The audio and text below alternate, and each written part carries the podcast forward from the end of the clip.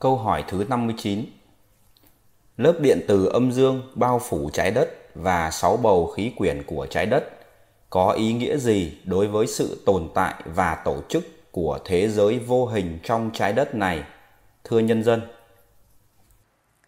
Lớp điện từ âm dương bao phủ trái đất có 6 bầu khí quyển. Bao trái đất có nhiệm vụ như sau.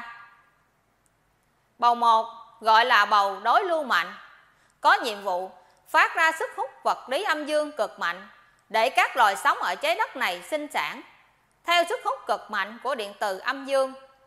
Bầu 2 gọi là bầu đối lưu nhẹ, có nhiệm vụ phát ra sức hút vật lý âm dương nhẹ hơn 50% để các vật thể bay trên không gian nhanh hơn 50%.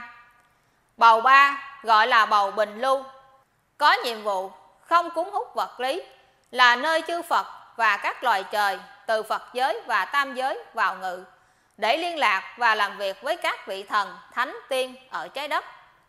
Bầu 4 gọi là bầu ozone, có nhiệm vụ ngăn cản bức xạ tia cực tím của mặt trời giảm chỉ còn từ 3 đến 5% để các loài sống ở trái đất được an toàn. Bầu 5 gọi là bầu khí lạnh, có nhiệm vụ làm độ lạnh có thể lạnh đến âm 70 độ C để điều hòa độ lạnh ở trái đất. Bầu 6 gọi là bầu khí nhiệt, có nhiệm vụ tích tụ độ nóng có thể nóng đến nhiệt độ 2.500 độ C để điều hòa độ nóng ở trái đất. Bầu ngoài cùng gọi là bầu bảo vệ trái đất, có nhiệm vụ không cho các tứ đại ở ngoài không gian bay vào trái đất. Điện từ âm dương không làm cho thân các vị thần, thánh, tiên ảnh hưởng gì?